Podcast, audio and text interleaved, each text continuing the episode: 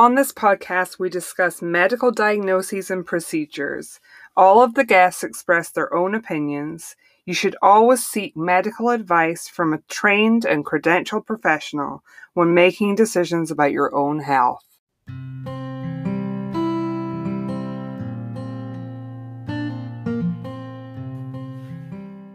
Welcome to the Sleep Apnea Stories podcast. I'm Emma Cooksey, and I've been coping with sleep apnea since childhood. I didn't know anyone in my life with a sleep disorder, so I decided to start this podcast.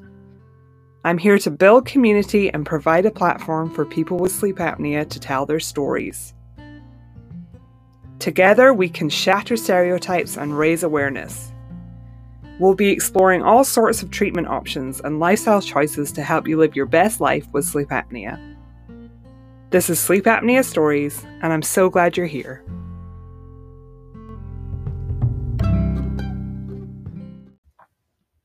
Hey everyone, it's Emma Cooksey here, and I'm your host.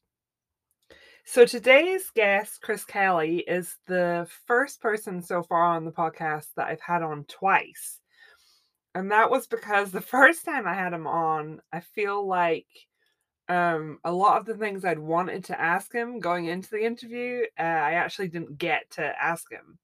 So when I do these conversations with people, it really is more of a conversation to me. Like I like to actually connect with the person I'm talking to and you know the conversation will go in all different ways but when i got off of that um, interview i had a really great conversation with him but there were three or four things that i really wanted to know about i hadn't actually asked him so he agreed to come back, which is great. And I mean, I think we just need our own show, honestly, because Chris knows so much about sleep apnea, and I'm just so endlessly curious that it's like just me picking his brain constantly. So, a little bit about Chris Kelly. Um, Chris is a dental prosthetist, um, and he's done that since 1998. He's also a sleep scientist with 15 years of experience in designing and manufacturing oral appliances. And he has clinical expertise for oral appliances used in obstructive sleep apnea and simple snoring. He continues his studies of the science of sleep medicine at Sydney University. Chris uses the unique knowledge base he has accumulated over the years to design oral anti snoring appliances his patented AER dorsal splint creates room in the mouth for the tongue and addresses the patient's tongue posture. AER Healthcare, under the guidance of Chris and his dedicated staff, provides medical clinical pathway solutions for dental sleep medicine sleep testing protocols, which are partly funded by Medicare. They also educate dentists on dental sleep medicine so that they can participate in these testing services. So I find Chris really knowledgeable, but also I think that you can tell how much he cares about getting solutions for patients. So I think that that's super helpful, you know, like he really sees it from both sides. Anyway, I loved our chat and I hope you will too. Here's me talking with Chris Kelly. So welcome, Chris. Hi again. How are you? I'm good. How are you doing? Um, I'm doing so, well. So last time we had a rip roaring time and laughed a, got, a lot and got on like a house on fire, but I was left with a lot of unanswered questions. So this time I'm going to be much more disciplined and I'm going to have you answer all the things that I want to pick your brain about. So Fair here enough. we go. and I'll so, try to I'll try to behave myself as well. Yeah, you're fine. Um, so one of the things that I'd seen something about on your website was to do with the I think you used to make custom CPAP masks. So I wanted to kind of ask you about that, but also I think you had a lot of insight as to which kind of CPAP masks you think are best and why and all that. Well, yeah, these are just my opinions, and they're not necessarily the views or opinions of the uh, host of the uh, podcast. Right. so, Thank you. put that in there. That's okay. Um, well, look, I, I, did. I found that a lot of people would um, want to try and find something more comfortable to wear at night. And my, well, let's start with my personal opinion is that a nasal mask is better than a full face mask. And, why? I can, well, um, because we are supposed to breathe through our nose, not our mouth. Mhm. And uh, I did ask a, uh, a person from a one of the sleep apnea companies who make CPAP and masks about this, and they did confirm to me that full face masks are actually uh, a compromise mask that For people who developed- can't breathe through their nose, right? Yeah, yeah, Yeah. because there there's there's a percentage of patients who just won't get their nose fixed and they still want to use CPAP. Now, quite frankly, I don't know how they do it because it's it just the mechanics of breathing relies on nasal breathing. So if you're breathing through your mouth, the mechanics of breathing changes. The whole the whole pressure system changes and the way you breathe changes. So it it does tend to uh, cause you to breathe much more much more shallow, if that makes sense. Mhm. If you're breathing through your mouth, you don't you don't get that big breath in like when you're awake. If you breathe through your if you if you breathe through your mouth when you're awake, you can take a nice deep breath. But when you're asleep and your breathing is more shallow anyway, when you breathe through your mouth, there's absolutely less air getting into the bottom of your lungs. So you're not actually oxygenating as well as you otherwise could. So there it is. Interesting. so I'm yeah, I mean, uh, I'm probably one of these people that you don't understand who I mean, now I'm able to breathe through my nose and I do like the mouth taping at night. Yeah. But I need to have like because I have such a petite nose, right? So I Yeah. can breathe through my nose, but I need like nasal dilators to hold it open enough. And like I've tried the nasal pillows, but it just doesn't feel comfortable to me. Even the bit like extra small feels too too big, you know? Yeah, I do. I do understand. Um, you know, using a full face mask and, and nasal cones is a great idea, especially if your issue happens to be your anterior nasal valve, which is basically just inside your nostril, which we talked about last time. Yeah, we did. Um, so it's a great solution, but if you can imagine, not a lot of people want to cope with that as well. Yeah. So, um, I mean, I think for me, partly, I think that I'd gotten used to a full face mask before I kind of read more and realized I really should be breathing out my nose and kind of like did that switch and started with the mouth taping and everything. But like, I think that I was already used to having a full face mask. So I think that's So kind of full- part of it.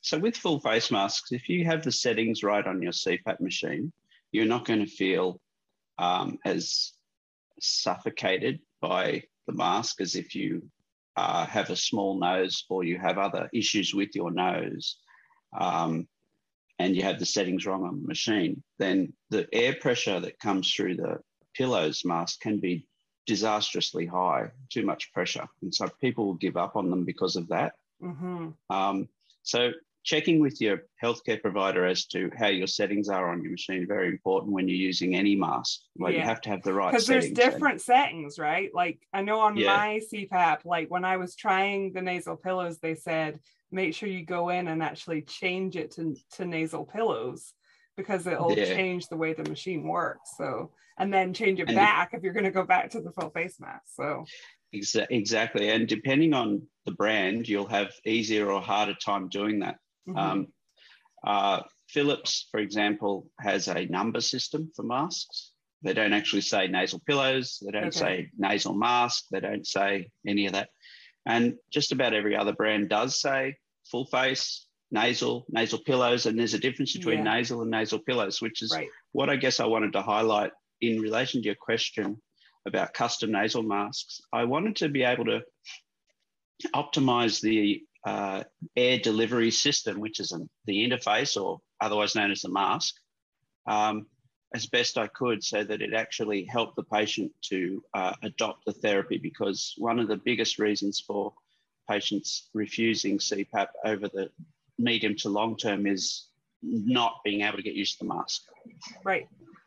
Yeah. So yeah, I hear poor old that machine. all day long. Poor, Yeah. poor old poor old machine's working perfectly well, and the mask is failing. And uh, so the adjustment of a mask, the fitting of a mask, choice of mask for the patient, it's it's very important. But if I, without oversimplifying it, in my practice, I actually rely on nasal masks. I I rarely, if ever, have a full face mask delivered to a patient, and I get good compliance.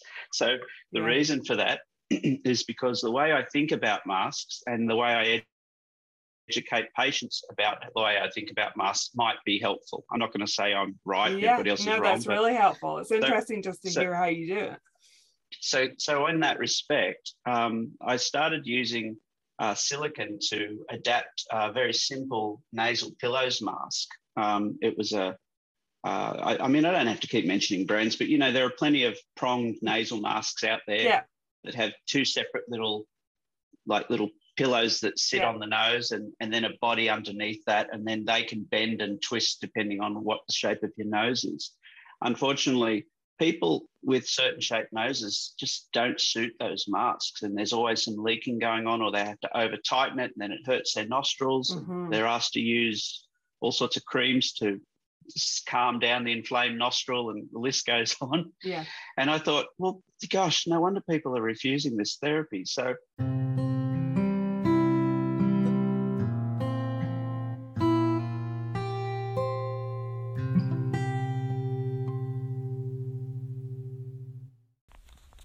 This podcast is sponsored by Mute. Regardless of whether you have sleep apnea, use a CPAP machine, or just deal with allergies and congestion, you deserve a good night's sleep. Mute is here to help make that happen. A nasal dilator made from ultra soft medical grade polymers, Mute gently holds your nasal airways open, which increases airflow by an average of 38%. And that 38% improvement means more breathing, less snoring, and better sleep. For you and your partner, or kids, or dog. The quality sleep your body wants and needs is well within reach. Breathe more, snore less, sleep better with Mute's comfortable and customizable fit.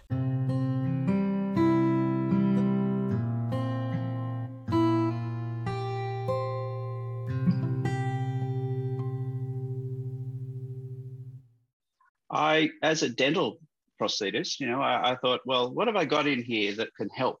So I, I grabbed, I grabbed um, some silicon, which you know we have in little guns that um, it mixes itself just like you get from a hardware store, except don't do that because it's toxic from the hardware store. Yeah, don't do that at home. don't do that. Don't do that. And um, so I use a polyvinyl siloxane silicon, which is uh, dental and it's made for being inside the mouth. So it's perfectly fine for being Okay. outside the nostrils. And uh, I was squeezing that onto a new mask because if you have an old mask, as soon as your oils of the skin contaminate the silicon, it's all over. The silicon that you put on it doesn't stick to it. Um, so uh, I was squeezing the silicon around there and, and then fitting it to the patient's face, and we had look, we had some great uh, success. Um, however, So that that essentially was customizing, you know, like the fit to exactly that person's nostrils. yeah, it sounds Right. exciting, doesn't it? Yeah. See, this is why I'm super excited. I'm like, let's do that. That sounds great. Yeah, let's do that. Let's do that. Yeah. Um, I found with some people, especially if they had a little nose, um, and let me try to explain. If you've got a, some people where they have their forehead is more prominent than their nose, and so you try to put the mask on, and no matter what you do to tension the straps, it's almost like it's being slung like a, like a like a hammock across the face, and it's not pushing on the nose, but it's hanging in front of it.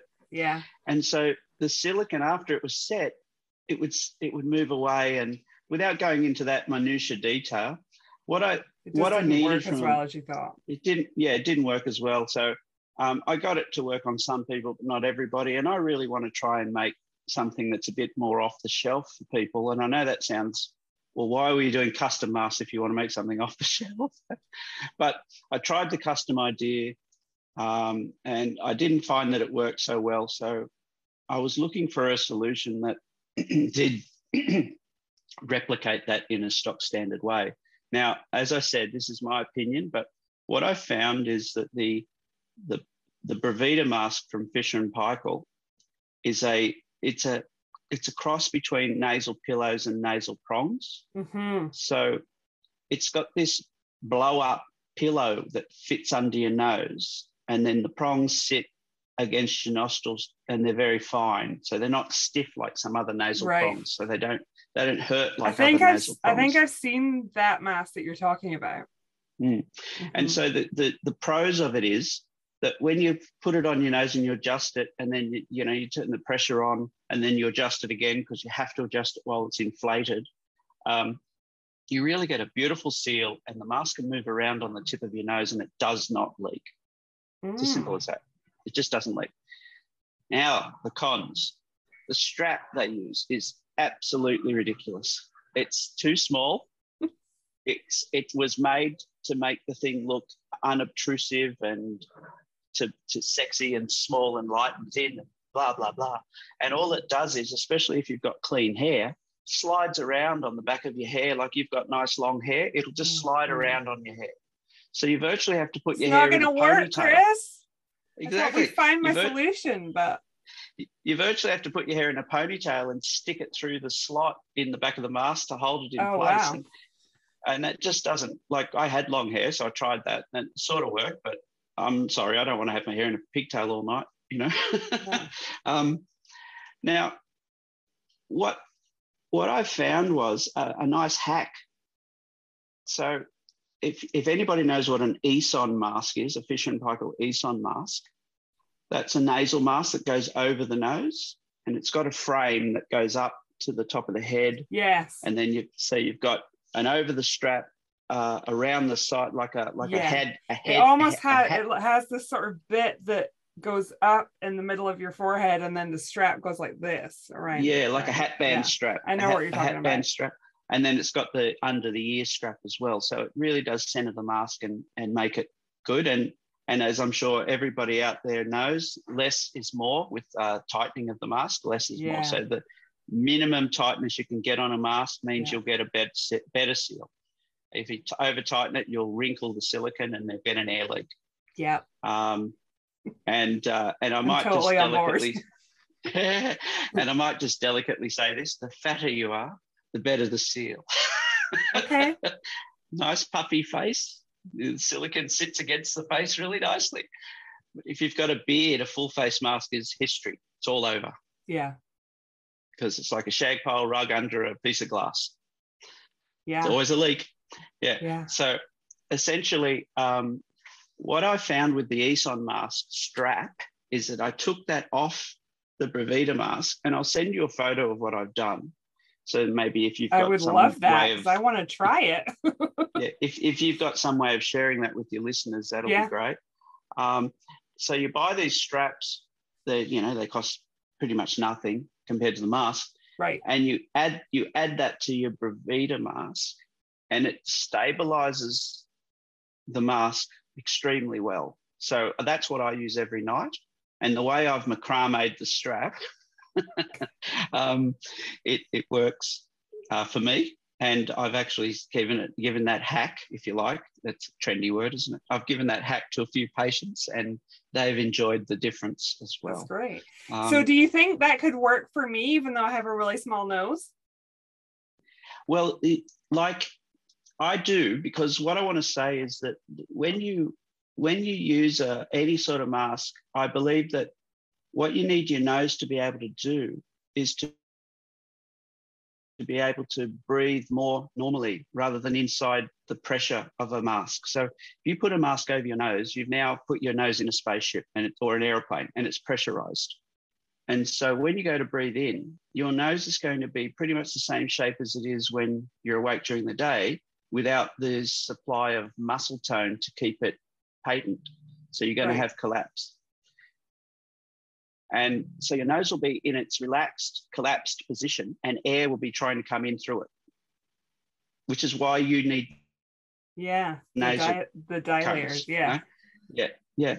When you've got your nose supported by nasal pillows or uh, nasal prongs, depending on whatever. I mean, there's plenty of brands out there that make good Yeah. masks. I just believe the Brevida's probably the most comfortable one I've ever used, but that's just me and my nose Yeah. and a lot of my patients, by the way. But anyway, Well, that's kind of why I'm asking you because you have all Um, the experience of your patients as well. So it's not just your opinion, you know. no, no, no. So, so basically, um, the the pressure goes up the nostrils through the pillows uh, and through the nasal prongs, which sounds violent, but the prongs go just inside the nostril and the pillows underneath it. And then what what's allowed to happen is your nose around the above the nostril and the whole sort of lateral sides of your nose on either side of your septum are allowed to expand in normal air pressure. Hmm. So you've got positive air pressure going up your nose and it's inflating your nose as well. So when you breathe in, when relaxed in a relaxed way, when your lungs uh, and your diaphragm and all that is working, well, sorry, I'll restate that. When you when the thoracic muscles and the diaphragm are working to expand your lungs, the positive air pressure is ramping up. As you know, it ramps up when you when you're breathing in at night hmm and that's inflating your anterior nasal valve, which is actually splinting your nose like the nasal cones do, but more naturally. Hmm. So that when you breathe out, they can relax again. So they're going in and out, in and out, instead of just being held open. And it takes it. away the it takes away the uh, involvement of the nasal Yeah. cones. Um, try it, Chris, and let you know how it increases the goes. patency of the anterior nasal valve. Yeah. Right. Um, so I think I think nasal pillows are the best opportunity to have uh, the correct respiration of the nose. Uh, yeah. Okay, so you sent me a really interesting video all about um, breathing and the sort of mechanics of breathing. And what I wanted to ask you about was the like you had on your website the um, inspiratory muscle trainer. Um, yeah, and so, but here's my thing. I watched the video that you sent me, and then I watched another couple of videos of people using the device. Well, it's telling them to like block off their nose and use their mouth. So I kind of was like, after I had Patrick McKeown on my show, I was like, you've got to breathe through your nose all the time and not your mouth. So is that purely for the exercise? Do you want to explain a little bit about what that trainer does and why that what it has to do with sleep apnea, like why that might be helpful to some people? yep. That's. I mean, I'm glad you're asking me about it because it's a little understood thing, and the reason it's it's it's little understood is because inspiratory muscle trainers are live in the realm of people with asthma or chronic Right. lung conditions. Yeah. Uh, however, people with obstructive sleep apnea uh, have uh, oxidative muscle stress. So what that means is they have um, like less stamina in daily activities in their musculature of their lungs, uh, and uh, also they get um, higher levels of proteins and uh, in their in their blood, and and so that actually affects the way their muscles work in the long term. So it, basically people with obstructive sleep apnea have oxidative oxidative stress. Okay, so um, if it's untreated, and when they when they actually are using like CPAP, uh, the inspiratory muscles um, will be weaker in a person with obstructive sleep apnea. hmm Yeah, I think So- I think one of the things like so when one of the things that was kind of like a light bulb moment for me was when Patrick McKeown was on on my show and he was talking about how like obstructive sleep apnea is a breathing like it, it's all to do with your breathing right? But we don't really Yeah. talk about it like that at all. We don't ask how people breathe during the day or if they could improve how they breathe so that's why that was pretty interesting that you you know do you want to explain to us a little bit So- about how that works Yeah. So basically, trainer? people who people who, who use CPAP who have who have higher levels of protein and more oxidative stress than somebody else, because we're all individual, they they are less likely to, to survive on CPAP. And I don't mean they're going to die on CPAP. they're less likely to keep using CPAP because it's just too hard for them.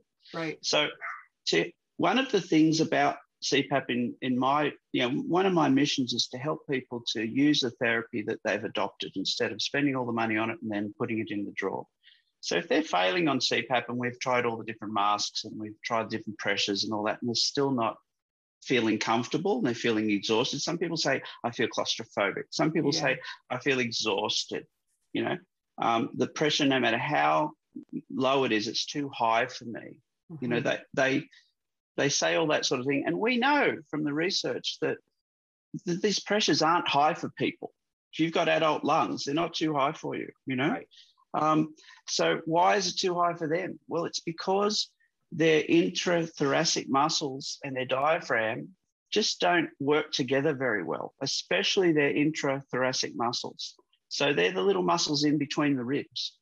Now, when you breathe in deeply, those muscles contract. So your rib cage gets lifted up and forward while your diaphragm's pulling your lungs down. And because of a whole bunch of other mechanisms, which I won't get too scientific about, that attach the lungs to inside the rib cage in a quasi kind of a way, inside the lung sac, that the lung gets expanded up and out as well as pulled down. So the volume increases inside the lung. Now, if those little muscles inside your, in, in between your ribs, which we all like to eat in from the pork, you know. But that's if you think about pork spare ribs, that muscle in between the, the ribs is the the muscle I'm talking about. Right. And if we if we get that exercised when you're breathing those muscles it's like going to the gym for your lungs it it means that when you're breathing those muscles are going to work better with your diaphragm because you woke them up and that's going to actually using those muscles with an inspiratory muscle trainer is going to lower the protein levels in the muscle that, that, that from the oxidative stress and make them more healthy and give them more oxygen and give them more mm. like tone you see what i'm saying mm-hmm. so your question about why do we use this in the mouth and block the nose? It's because you need to actually, when you're working those muscles out, you need to actually overuse them. But it's only seven to 10 minutes a day, it's right. not for hours. Yeah. And when you do that over time, and the reason I like the, the particular inspiratory muscle trainer that I'm that you know that you might have seen on my website mm-hmm. um, it's because it's adjustable. There are others out there that are, are cheaper, but they're just one, they're a one trick pony. It's just one right. pressure.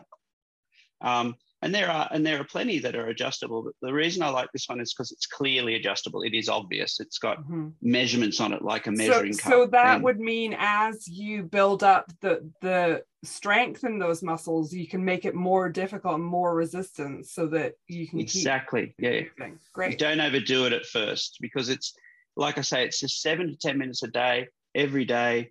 And you, you, you breathe in and out through it. You've got to be, you know, you've got to have a chair behind you in case you feel lightheaded because you don't want to fall over. Mm-hmm. Um, because when you over, when you hyperventilate, you can get lightheaded. I mean, as a kid, we used to have fun doing that.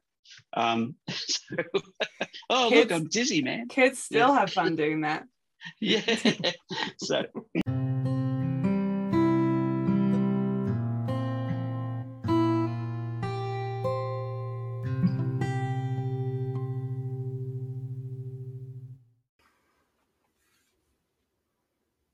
This podcast is sponsored by BetterHelp. If you listen to the podcast, you know how many of the guests have dealt with mental health challenges along with sleep apnea.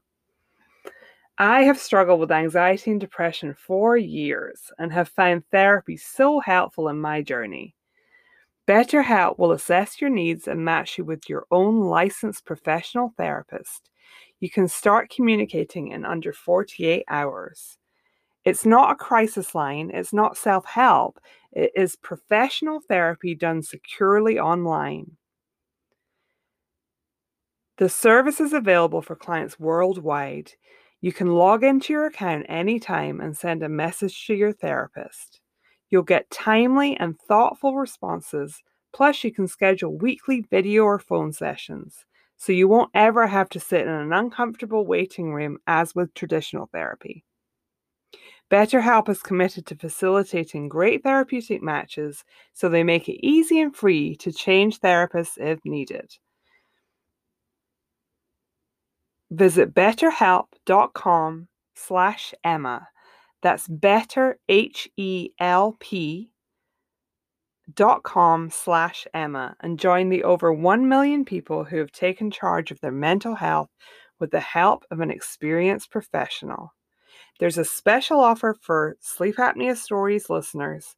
Get 10% off your first month at betterhelp.com slash Emma.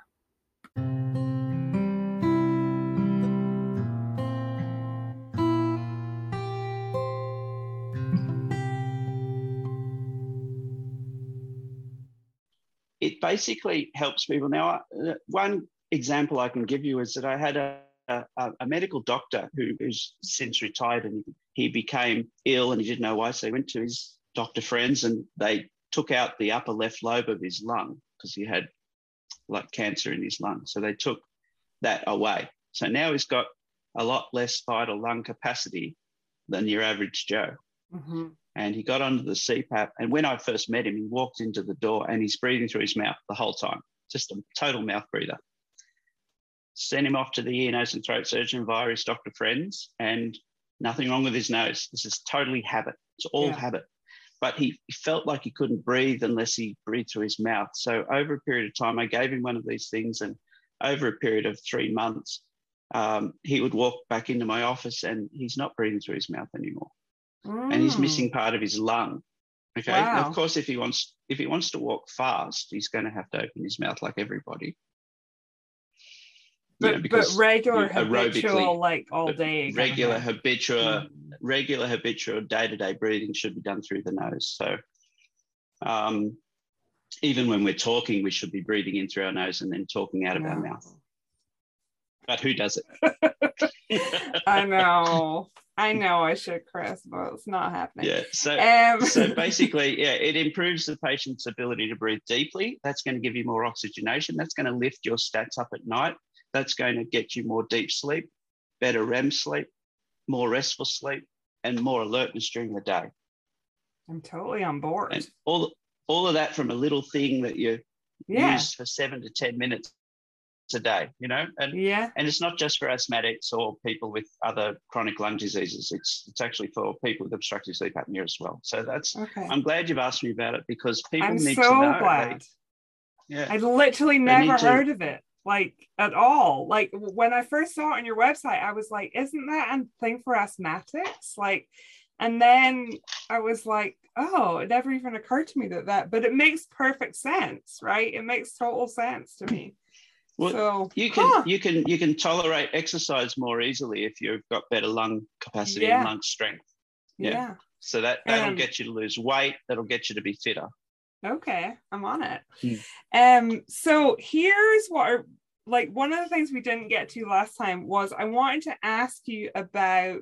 So I kind of got the wrong end of the stick about your oral appliances that you make.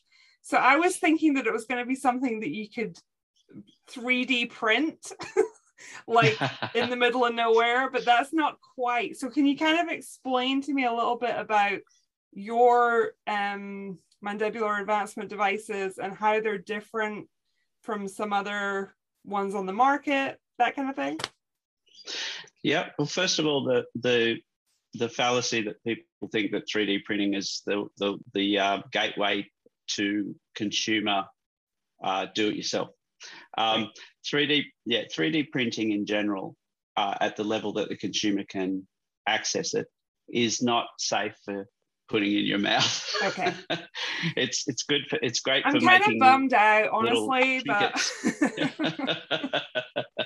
okay. Are, so don't do are... that. Don't do this at home if you have a 3D printer. It's not going to work. No, no. Um, no, there, there, you can actually, you know, for, for a mere fifty thousand dollars, you can actually buy yourself a desktop laser sinterer, uh, and and you can you can print out a grey version of my device. Uh, however, it's probably still going to give you some kind of uh, off-gassing toxic cancer in the end. So Ooh, probably we wouldn't recommend that. it. So you said No. it's a sinterer, a sinter? Okay, so look, look, basically the, the process is a big bucket of, of dust in a machine. It's uh it's almost like if we think of gold, you know, when I say the word gold, you think of a shiny yellow metal. And then when I crush up and I and I show you gold dust, you still think of a shiny yellow metal because gold is an element and it's all one thing. Doesn't have anything else in it if it's pure gold, and that's it. Uh, laser sintered nylon, which is the nylon is is actually called PA twenty two hundred. There's no secret about any of this. It's all public information. It's a nylon twelve or nylon sixteen. So basically, it's a, a tiny white ball of, of, of nylon. And if, if you think about that, they're only they're only about a micron thick, these balls, so they're very small. And there's a whole bunch of them in a big box. It becomes like a big box of white dust. Uh, and then they shine a laser light down into it that's been driven by a CAD design brain, if you like. And layer by layer, micron by micron, it builds up whatever CAD you is, want. com- is CAD computer aided design. Thank you. Sorry, yes. It's okay. Computer aided design. My dad's an engineer. Yeah, very good. Just in case anyone listening is like, what?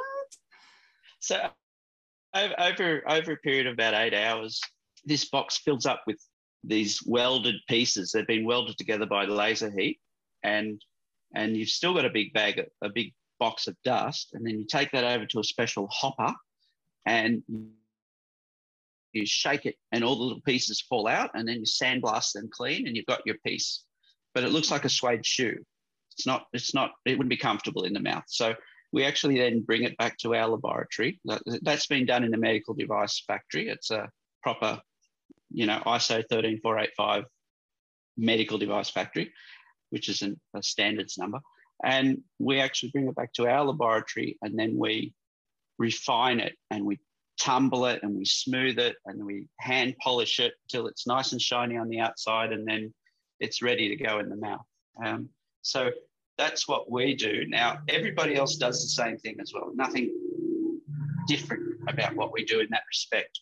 It all comes down to my the difference between what I do and what other people do is design. And again, that sounds pretty simple. Like, okay, so you did a nice design, I can do a nice design. Let's have a design war. but what I'd what I'd love people to do is copy me because I'm not into this whole oh I'm going to patent it and own it, monopolize it thing. Um, I'm into getting the right therapy out there for people. Uh, so I purposefully haven't patented what I've done.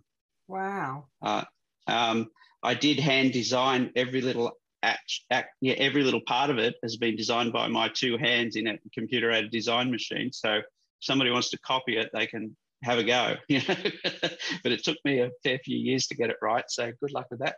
Um, the differences between my design and other people's designs are I have a couple of points of contact between the upper and lower parts, which means that it's I'm trying to keep this as simple as possible. It suits everybody's mouth in that respect. So they're all custom made. So I'll I'll I'll get scans of your mouth Mhm. or somebody else's mouth, and they'll be different because your teeth are as different as you are. Um, and we we design it against your teeth in a computer, um, and then I put my components that I've designed against your teeth, if you like, and create a device specially for you. Mhm. Um, but the the technique, the, the how do I say it, the um, criteria, I can't think of the words, the criteria under which I design it are the same for everybody, um, with some minor differences depending on the individual problems of the patient themselves. I hope that's not too complicated. no. So people, if people have problems with their jaw joint, we design it to alleviate that problem. If they have uh, other problems with the way they bite together, uh, we, we change it subtly, you know, but the point is they all look about the same, but they're just a little bit different, if Mhm. that makes sense. Yeah. Um, Just because that's what a, customize a, little bit to the, that's, the that's what a person. custom medical, yeah, that's what a custom medical device is, which is very different to CPAP in a way, isn't it? Right. Totally. Um, so you said there was two points of contact between the, the upper and the lower part. So yeah. is that what you said? Because normally Yeah. the ones, the mandibular advancement devices I've seen are kind of like an upper and lower part, and they only have one there, there's kind of a connection at the side where that's what gets moved forward and back to be the right district. Yeah, no, that's doing well No, you- explaining it. You, But did, like, you actually it's it's you really did, just you did one. well. It's it's one part that there's only one attachment. So you said there's two on yours. Okay, so you did well. That, but but to put it back into the the plain English again, Yeah. the, the thing you're talking about is the adjustable part, and Yeah. the bit that I was referring to with the with the contact is literally the devices that you're looking at. They touch all around the teeth, like it's like two Yeah. horseshoes. Yeah. If you get two horseshoes and you put them together, that's how these devices touch. Yeah. But my device actually, if you put it, if you leave a nail in the horseshoe on either side and you put it against the other horseshoe, it's just pivoting on those two nails. That's how my device touches. Oh, and So so that- why is that? Is that better? Because when you do, when you use those other things you're talking about to advance the jaw, the the bit on either side you're talking about, it's either a strap or a Yeah. pin or a screw, Yeah. one of those things, or it can even be a hinge at the front, just one thing at the front. Yeah. Yeah. Yeah. front. I, I personally have an issue with that, but yeah, the point is with with the with with the adjustment on the sides, when you bring the jaw forward, it's not we're not we're not robots. We don't just our jaw just doesn't come straight forward. It rotates forward. So you're going to have a change in the way the device meets, and that's going to change the way your jaw works, and it's going to change the way your teeth sit, and it's going to change your bite. That's what's going to happen, and it happens all the time. Happens all the Um, time. So what I've done to it happens all the time. Like Yeah. it's one of the warnings that people who have obstructive sleep apnea get told. They, you know, you might have a bite change for which you will be responsible, and um, Yeah. all that sort of thing because you chose this therapy, you know, and all that sort Yeah. of stuff. But basically, the way I've designed my device is we have a there's two curves in the mouth. One is called a curve of Wilson. that as you bring the jaw forward, it's it's got a, like a curve in it, like your teeth have a curve, like the bottom of a tennis ball. Mhm. And uh, when you go from side to side, there's the other bottom tennis ball. You literally could get somebody's jawbone and put a tennis ball on it if their teeth are relatively straight. And the tennis ball would touch all their teeth, if you, if you want to think of it like that. So this, this curve of Wilson and Spee, they, they actually call, form the bottom of the globe of the earth, if you will. Do you see? You see what I'm saying? There's Yeah. a curve. And, yeah, I'm and, still with you. and and and the muscles that hold our jaw onto our head are like a hammock for our jaw. And what do you what happens when you move a hammock? It swings. So your jaw swings back and forth forwards and side to side, just like on the bottom of a tennis ball. So if your contact is flat in an oral appliance and you've got curves everywhere, well, I don't know why people haven't thought about that before. It's pretty obvious right. to me. so, so my pivots on either side actually have little curves in them, just like your jaws. So Ah. that when you move, you, it's like you're sliding on a ball joint. So it's much more comfortable. That's that's one big part that makes it more comfortable at night, so you're not interrupted by it. Because if Mhm. you're wearing an oral appliance, the last thing you want it to do is wake you up. right. Um, so if you grind your teeth a little bit, you need to be able to slide around on a ball joint rather than gnashing your teeth together. That's the first thing. The second thing, and the more and the most important thing is all you, you know, you talk about these devices, they're called mandibular advancement splints or mandibular repositioning devices. You know, these are the different words, or mandibular advancement device, as people like to call them MADs. Um, so, so there's all these little acronyms, but they all do the same thing. They bring the lower jaw forward to make room for the tongue. If you, and this is another thing that sort of makes me think, why don't people get this? If, if you're going to make room for the tongue, the last thing you want to do is put anything in the way of the tongue after you've made the room for it.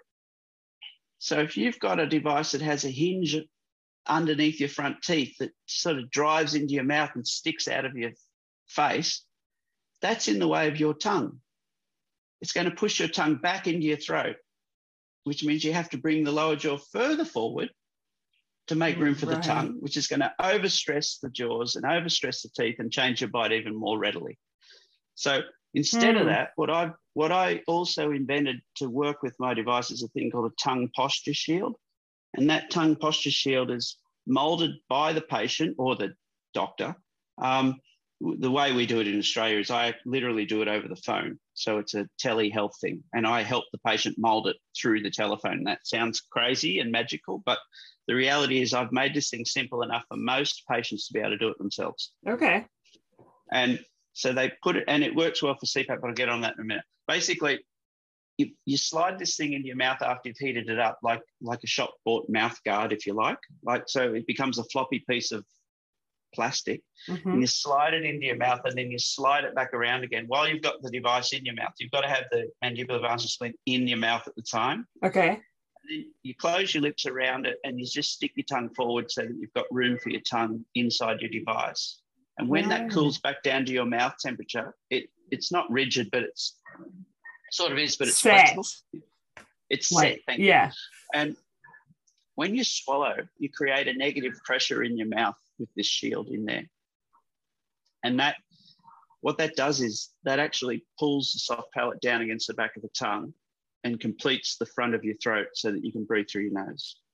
Mm. Now you don't you don't have a suction. It's not like a vacuum chamber. It's not like all night. Okay, but the most important part of this shield is that it teaches you how to how to actually position your tongue in your sleep when you're asleep.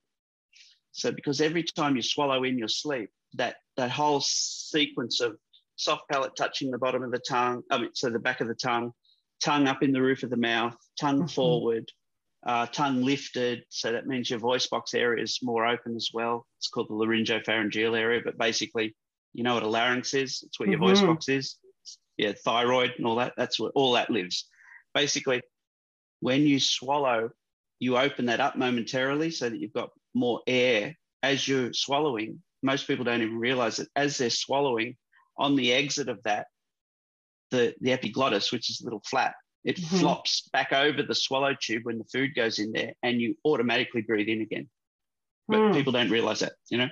And in that period of time, your throat is open to its maximum so that you can pull that air in as, as easily as you can so that you can stay alive essentially when you're eating you need this function to happen um, at night uh, we're not eating we're not talking so we're just keeping our mouth out of the out of the picture doesn't need to exist you know and mm-hmm. you need mm-hmm. the tongue out of the throat so make room in the mouth for the tongue some people's mouths are too small for their tongue they don't have a big tongue they've got a small mouth Mm-hmm. Um, and and basically, you make room for the tongue. You create that vacuum momentarily. It's going to get too too scientific. So let me just say, there's a whole bunch of neurocognitive reflexes that happen as a result of certain mechanoreceptors being activated when you swallow like that with extra vacuum. Mm-hmm. It excites them and it makes them obvious because in a person with obstructive sleep apnea, those mechanoreceptors are dulled down. They're actually a bit sleepy. So they don't feel what they should feel. Mm. Person who doesn't have sleep apnea, it's perfectly fine. So the action of the tongue moving forward when we breathe in doesn't happen in a person with obstructive sleep apnea. But now, so this tongue, so the tongue shield that you're talking about mm-hmm. uh, keeps so it keeps your tongue where it's supposed to be. It helps you to it helps you to position your tongue to where it's supposed to be through okay. neurological biofeedback. And so you were saying like that can be so somebody with CPAP could use just that part of of what you make, like just the shield yeah, part. Yeah. So so huh. people who pe- people who have an issue with mouth breathing, instead of putting tape on their mouth, often at night, the reason you have a problem with mouth breathing is because when you relax your muscles of facial expression, around a mouth that isn't designed to stay shut, it's going to open because the muscles are now relaxed. Mm-hmm. It's not because you want to breathe through your mouth, it's because your mouth cannot stay closed when you're relaxed. And the way I test that is I pat people's faces down when they're in front of me. And I say, now just put your lips together, but just relax, relax, relax, relax, relax. And just pat, pat, pat, pat, pat. And then eventually the, the lips just part. Yeah. And that that's incompetent lip support, incompetent lip seal. And it means that you're going to breathe through your mouth at night. And it's as simple as that. Because if you've got an open mouth, your lungs I are going to draw in. I definitely have that. Yeah. Because if I don't use, I use like myotape, like that goes around my mouth, but Yeah. And that'll keep it closed. But if I don't have that, like I definitely, you know, wake up with a Yeah. dry mouth and all that. So So Yeah. so my Oh, tongue my tongue my tongue posture shield does the main thing I want it to do is is uh, behind the sleep curtain myofunctional therapy to help the tongue position more correctly at night and to help Mhm. the soft palate position more correctly at night. That's the main thing I want it to do. The next thing I want it to do is I want it to be a, a lip extender. So basically, when your lips and your face are relaxed and you put this thing in behind them, obviously it's going to make your lips come a little bit further apart because it's going to bring them, you know, about half a millimeter further forward, and that's a hell of a lot in a mouth. Mhm. Um, but it's But- sealing when you breathe in, you can't breathe past it. right. It's like a one-way valve. But when you breathe out, if you've got an oral appliance in, it can fall out of your mouth. It doesn't matter. Um, but when you breathe in, you have to breathe in through your nose. So, Hmm. so some people who wear an oral appliance um, that are my patients, if I notice that they're struggling to use the tongue posture shield, I actually supply them with some nose cones to try. And then if that works, then they'll use nose cones with their oral appliance. So you see, we're, we're, we're Mm-hmm. Yeah. adding we're adding components to the therapy to make it more effective. Right. Um, Depending on the and- person, like the person's own issues and what they're dealing with. exactly. Cool. And and Yeah. if if somebody if somebody has never tried an inspiratory muscle trainer before and they're having trouble with therapy and they've and you know in my history collection I I hear them say I tried CPAP but it wasn't for me. I tried different masks. I couldn't get used to any of them. Tried oral appliances, but I'm still snoring. Blah blah blah. All this sort of stuff. I'll say to them, well, you need to try this. You need to do this exercise. That's going to improve your ability to use therapy. Yeah. Um, so you see how I tie all these great. I like I hadn't heard anything about that before. It's really helpful. I'm totally trying Hmm. it. Yeah. Um so here's here's one thing that I don't think people talk about enough is positional therapy, right? Like early Mm. on, uh, like I do remember when I had my f- first sleep study, they said when you're on your back, this is what your, you know, like AHI was, but when you were on your side, it was much lower. And Mhm. so, and the more that I read about it, the more I was like, oh wow, like, so I definitely switched to sleeping on my side and it helped a lot. But I feel like that's a thing that people are, it's so easy and basic, right? Like, just so the other thing is like the position of being slightly elevated at your head. Um, Mhm. but like I feel like people, it's almost like people kind of skip over that really straightforward advice and get to the next thing. So can you tell us a little bit about the night shift thing? Did I get it right? Yes, you did. Okay. So like what is that and why would somebody want to use it? Advanced Brain Monitoring made the night shift. That's an American company. Dr. Levendowski, I'm pretty sure, is the guy who's um, who's the brain behind Advanced Brain Monitoring. They do some really cool stuff. If you look up their website, you'll be able to see it. Um, the the night shift positional trainer.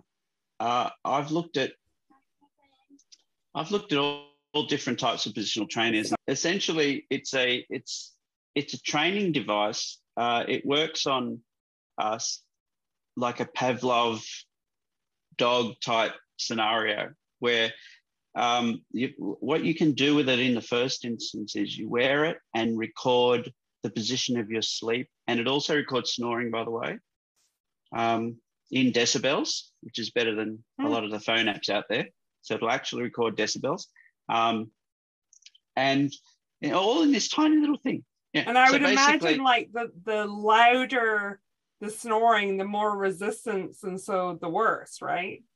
Yeah, yeah. Yeah. So from from a from a potential um, homicide point of view, the louder the snoring, the more likely you are to be killed by your partner Right. or the neighbor, and um, and then from a from a um, a health point of view, uh, which is also you know in relation to a homicide, you you um, you actually do have more upper airway uh, restriction with snoring that's louder, uh, Mhm. but there's also a whole bunch of stuff going on. Uh, we don't have time to talk about it, but there's a lot of interesting stuff with the soft palate that happens when you snore. That's um, which is a very good reason why you shouldn't snore. at all. Um, yeah, so essentially, um, you wear it, you can wear it for, say, two, three days or even a week. They, they recommend three days. I think a week is better. Get some data on what you're doing with your sleep and how often you're on your back. Because people people will try and argue, oh no, I, I don't sleep on my back. It's like you don't know how you sleep. You, right. Unless you have a video of it, you know, like well, yeah, or you or you or you get somebody to tie you down or something. You know, yeah. you, you can't control how you sleep. Yeah. Um, and and that's a big subject because some people move more than others for all sorts of reasons.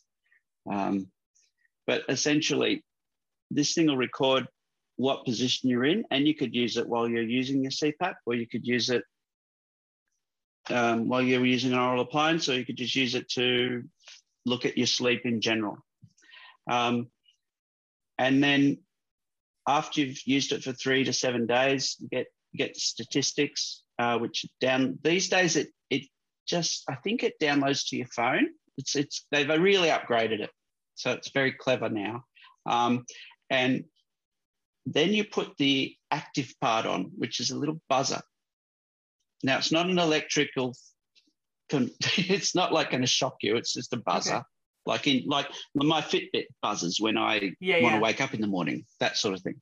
Um, and when you're on your back, it'll actually buzz. And in the first part of this uh, training, it will wake you up and then you turn.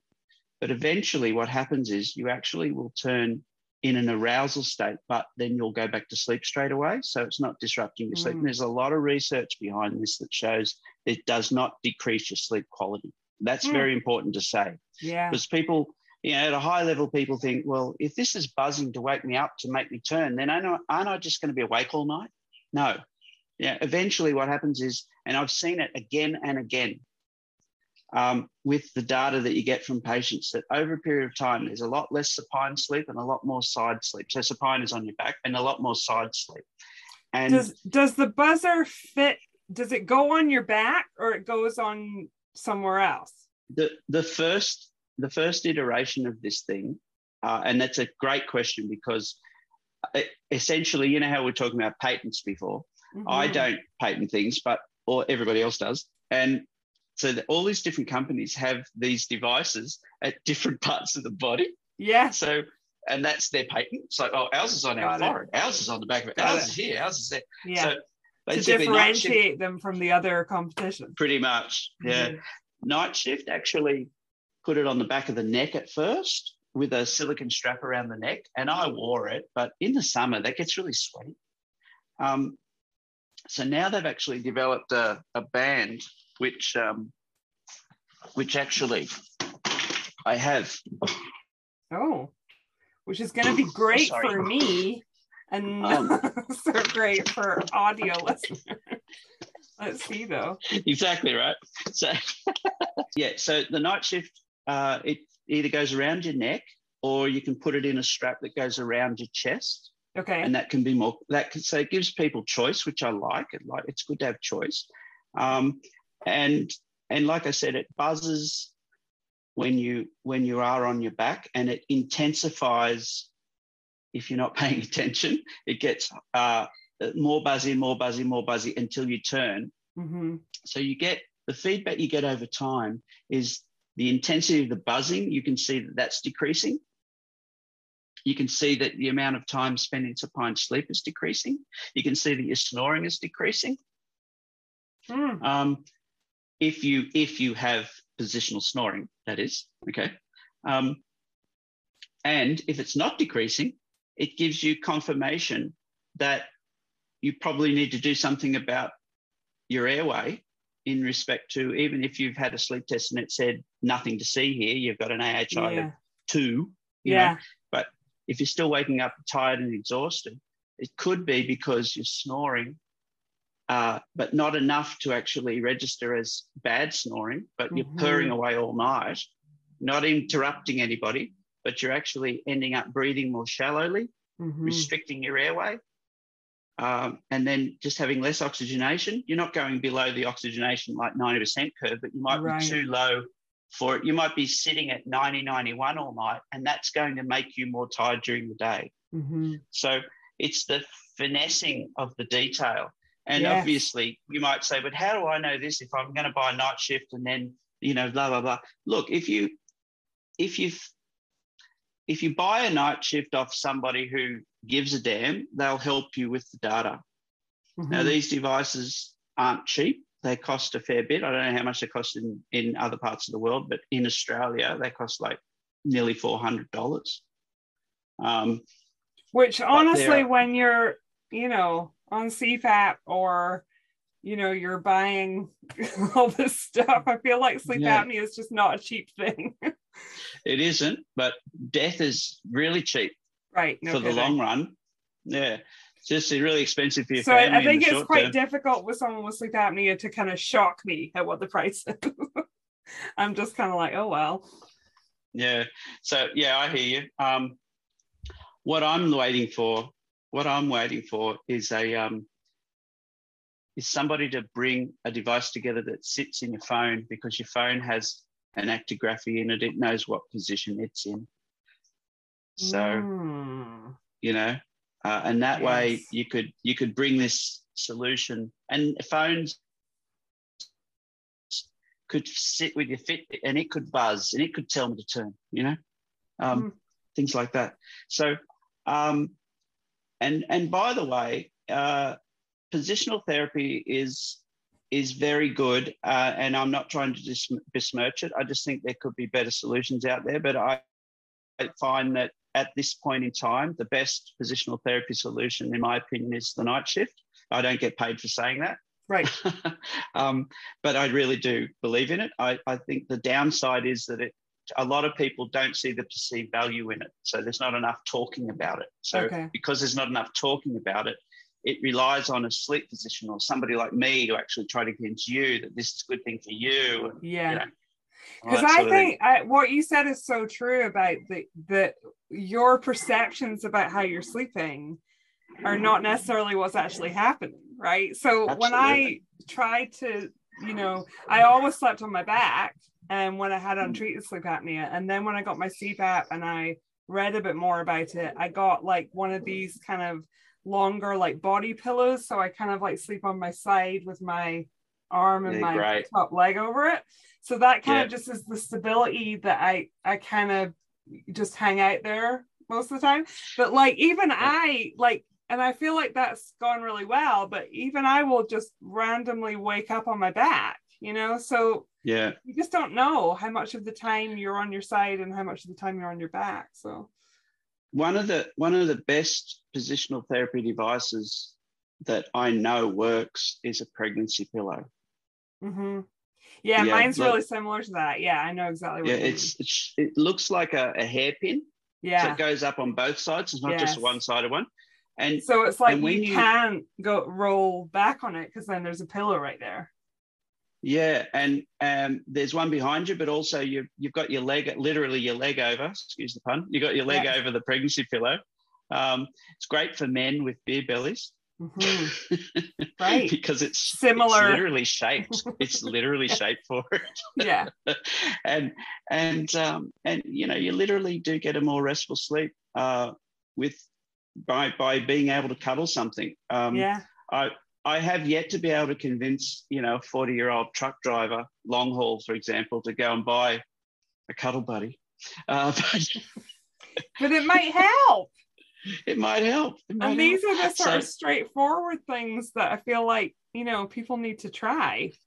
Yeah, get it on Etsy for like Yeah. fifty bucks or May less. as well try it. know? yeah. Um, so for sure, I, I think that that uh, I, I, I appreciate you asking me all these questions because anything we can do to to get people to think laterally, excuse the pun, um, Yeah. about their sleep. Um, but I do think that there are lots of things where it's not super high tech or I think like positional therapy and just like it made a difference for me just like slightly elevating my head. Like oh I think yes, you know, like versus being flat. And it's funny because I just went for um the weekend away with my husband and I just kind of like of course I had my CPAP with me, but not Mm. the same bed setup at all. And so I didn't Mm. have I didn't bring like my big long pillow and And the next day's AHI thing on my CPAP was like so much higher. And I think it was just mm. that I'm so used to being elevated. Like I just have really like low tech books underneath my mattress. But like it's enough, I think, that it makes quite a big difference to like where your tongue falls and on the subject of sleeping with your mattress uh, yeah. and an elevation, one thing that I like to tell people uh, is instead of putting stuff under the mattress itself, if you have a standard bed that might be a slat bed that has four legs, yeah. for example, if you have a bed like that, anybody who has a bed like that, all they need to do is get two house bricks and put a brick under each under leg at the, the, head of the beside bed. the floor. On the floor, yeah, at the head yeah. of the bed. Yeah. And that elevates that elevates Love the bed that. to be an inclined plane.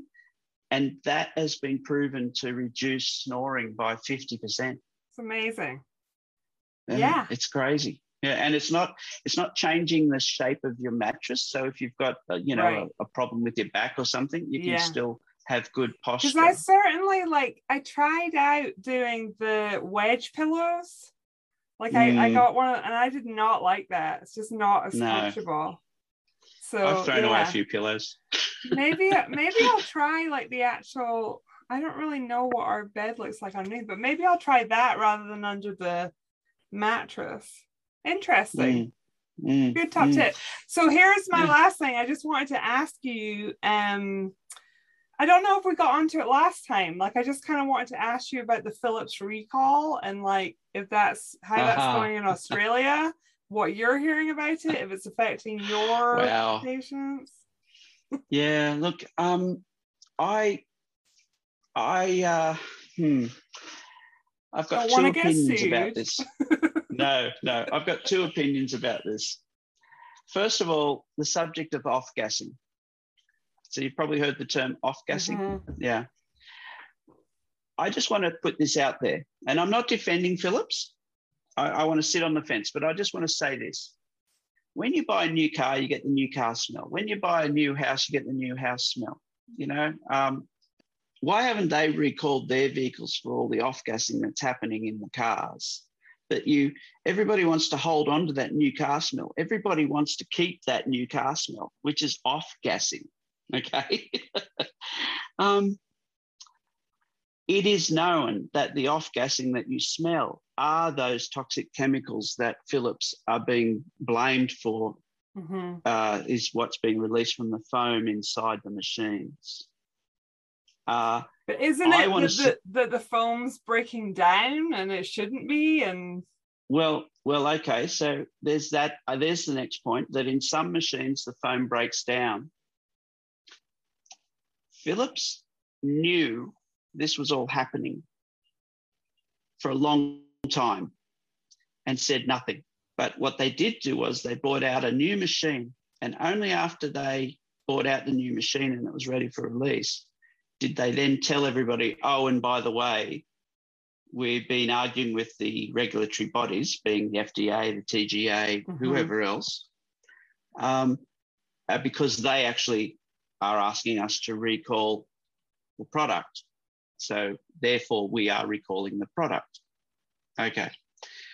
Now, let me give you a personal experience. I actually had a problem with my mandibular valgus splint where the fins that I designed weren't stable enough to stay on for the long haul. So I discovered this, and then I went and told everybody that, like literally hundreds and hundreds and hundreds of people all around Australia, okay, we're doing a uh, like a, a, thing where we're actually going to remake this and, and you send us back them. the old part and you or throw it away. Or if yeah. you want to use it in the meantime, super glue them on because you can do that.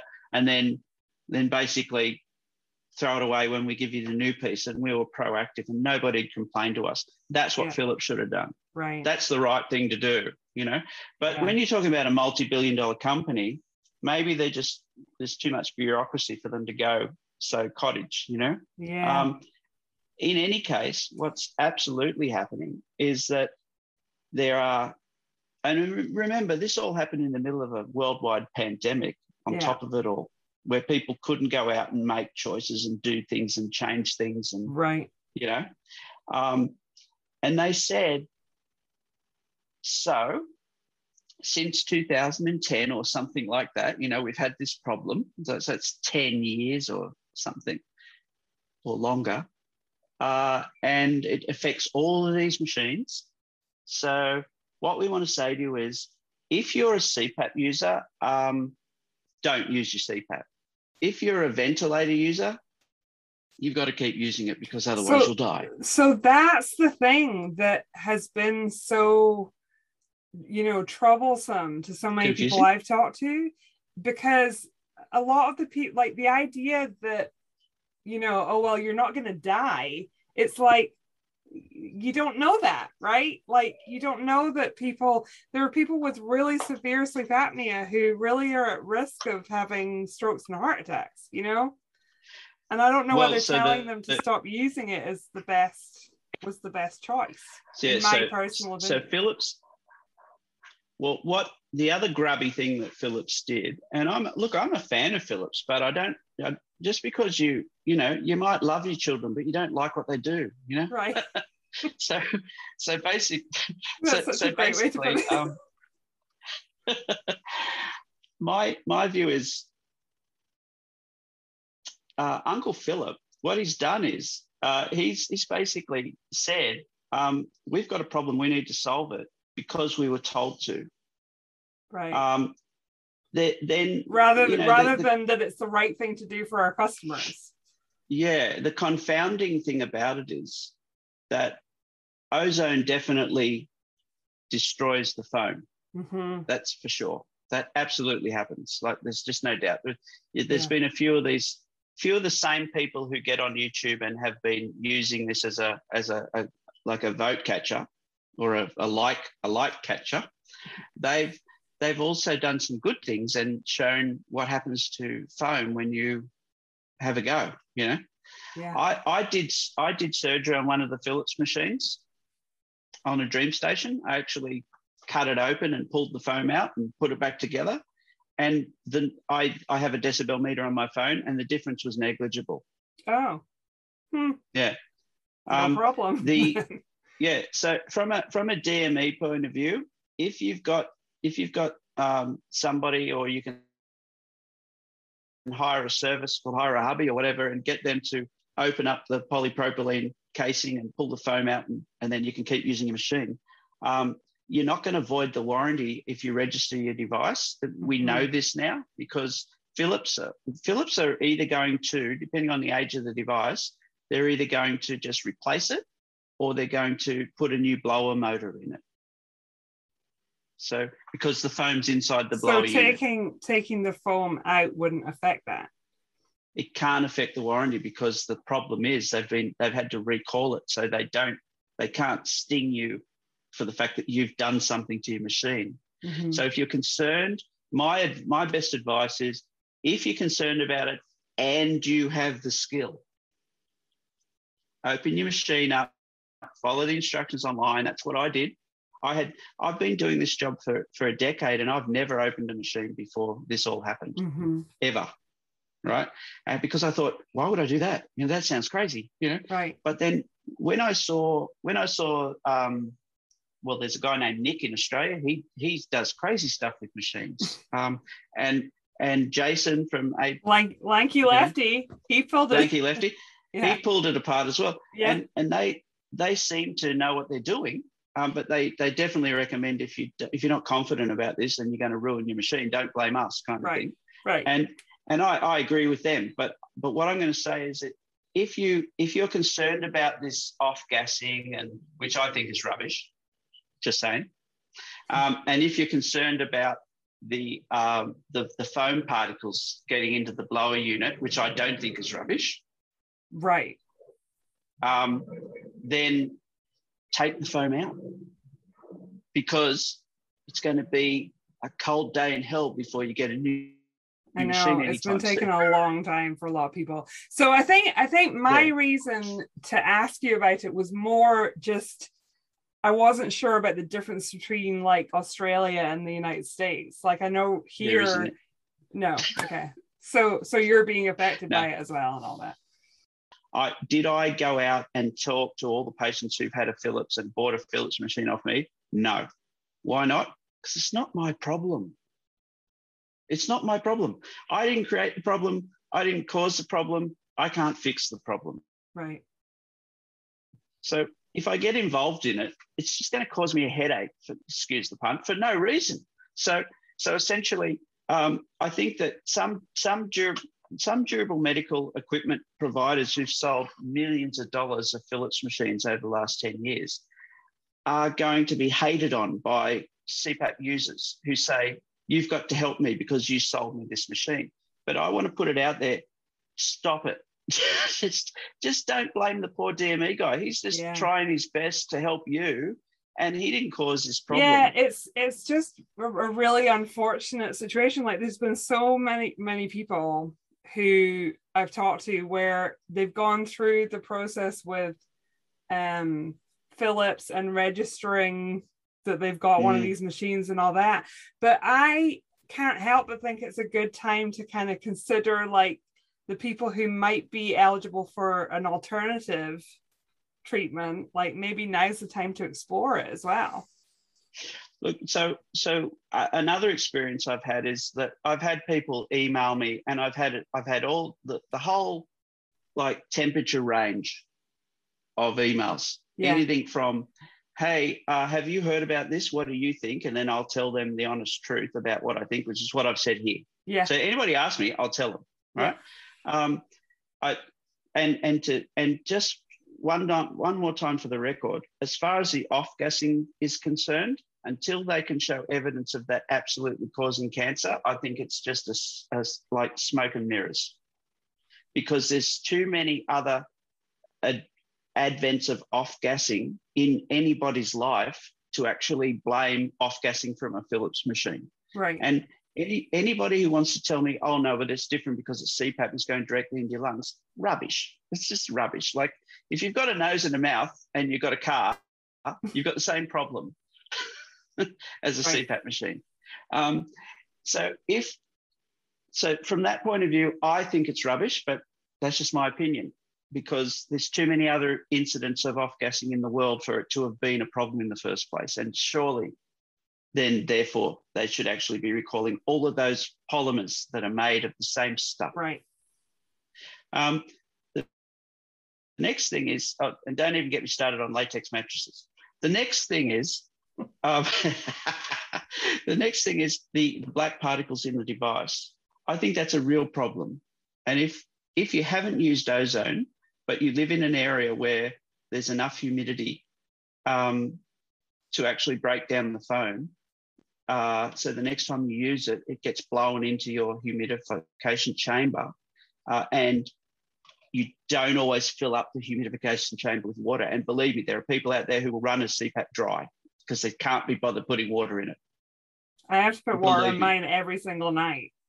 I know, so do I. But there are people who will use it dry. And I know that because when I've had trials come back, the dirtier the chamber, the more likely it is it ran dry. Mm-hmm. You know? And yeah. that's only a month. Can you imagine a lifetime? No. Yeah. If they're using the chamber and they're not putting water in it, there's a thousand more percent chance they're going to be breathing the particles in than if the water is in there. Mm-hmm. Those particles are going to get caught in the water. It's as simple as that. You know.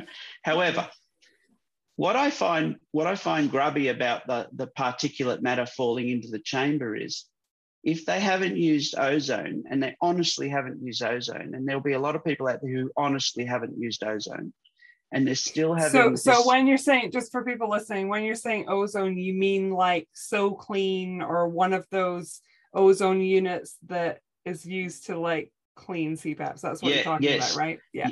Yeah, yeah. So if you're if you're cleaning your mask with SoClean, so I don't get sued here.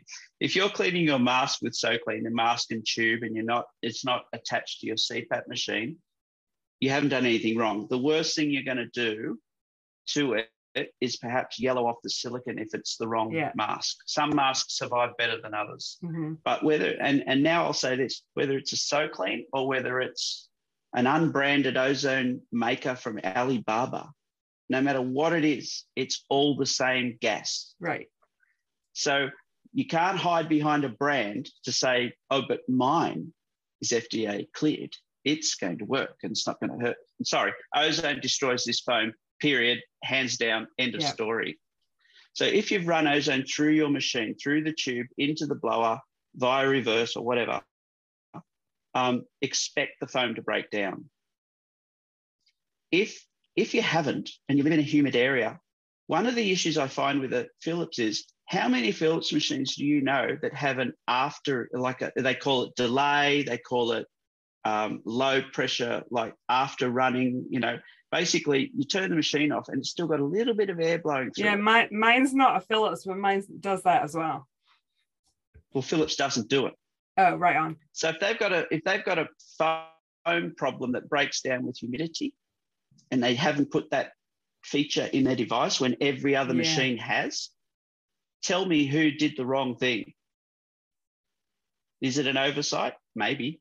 But I've got to tell you, there are you know, BMC, which are the Chinese machines, they have this thing, the same as a ResMed, the same as uh, Transcend, the same as you know any i don't know I, I, know those those brands definitely have that afterburner kind of thing where it just blows a low amount yeah, of yeah, air through and it dries out it, it, dries out the whole system and it's yeah. really good mm-hmm. um, so i think if your machine if you if you if you want to try a different machine make sure no matter what brand it is and there are plenty out there that it actually has that feature because that will save your machine in the long run Okay, cool.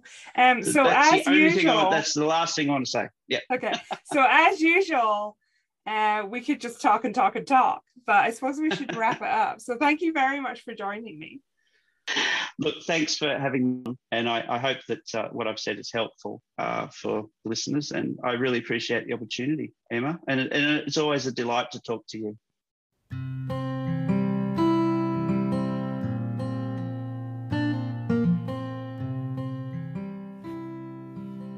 Thanks so much for listening.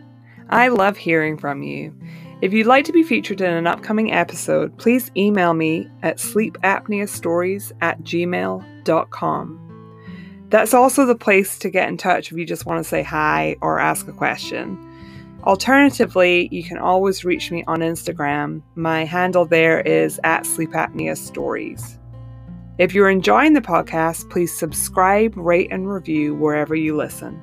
This really helps a wider audience to find the episodes, and I really appreciate it.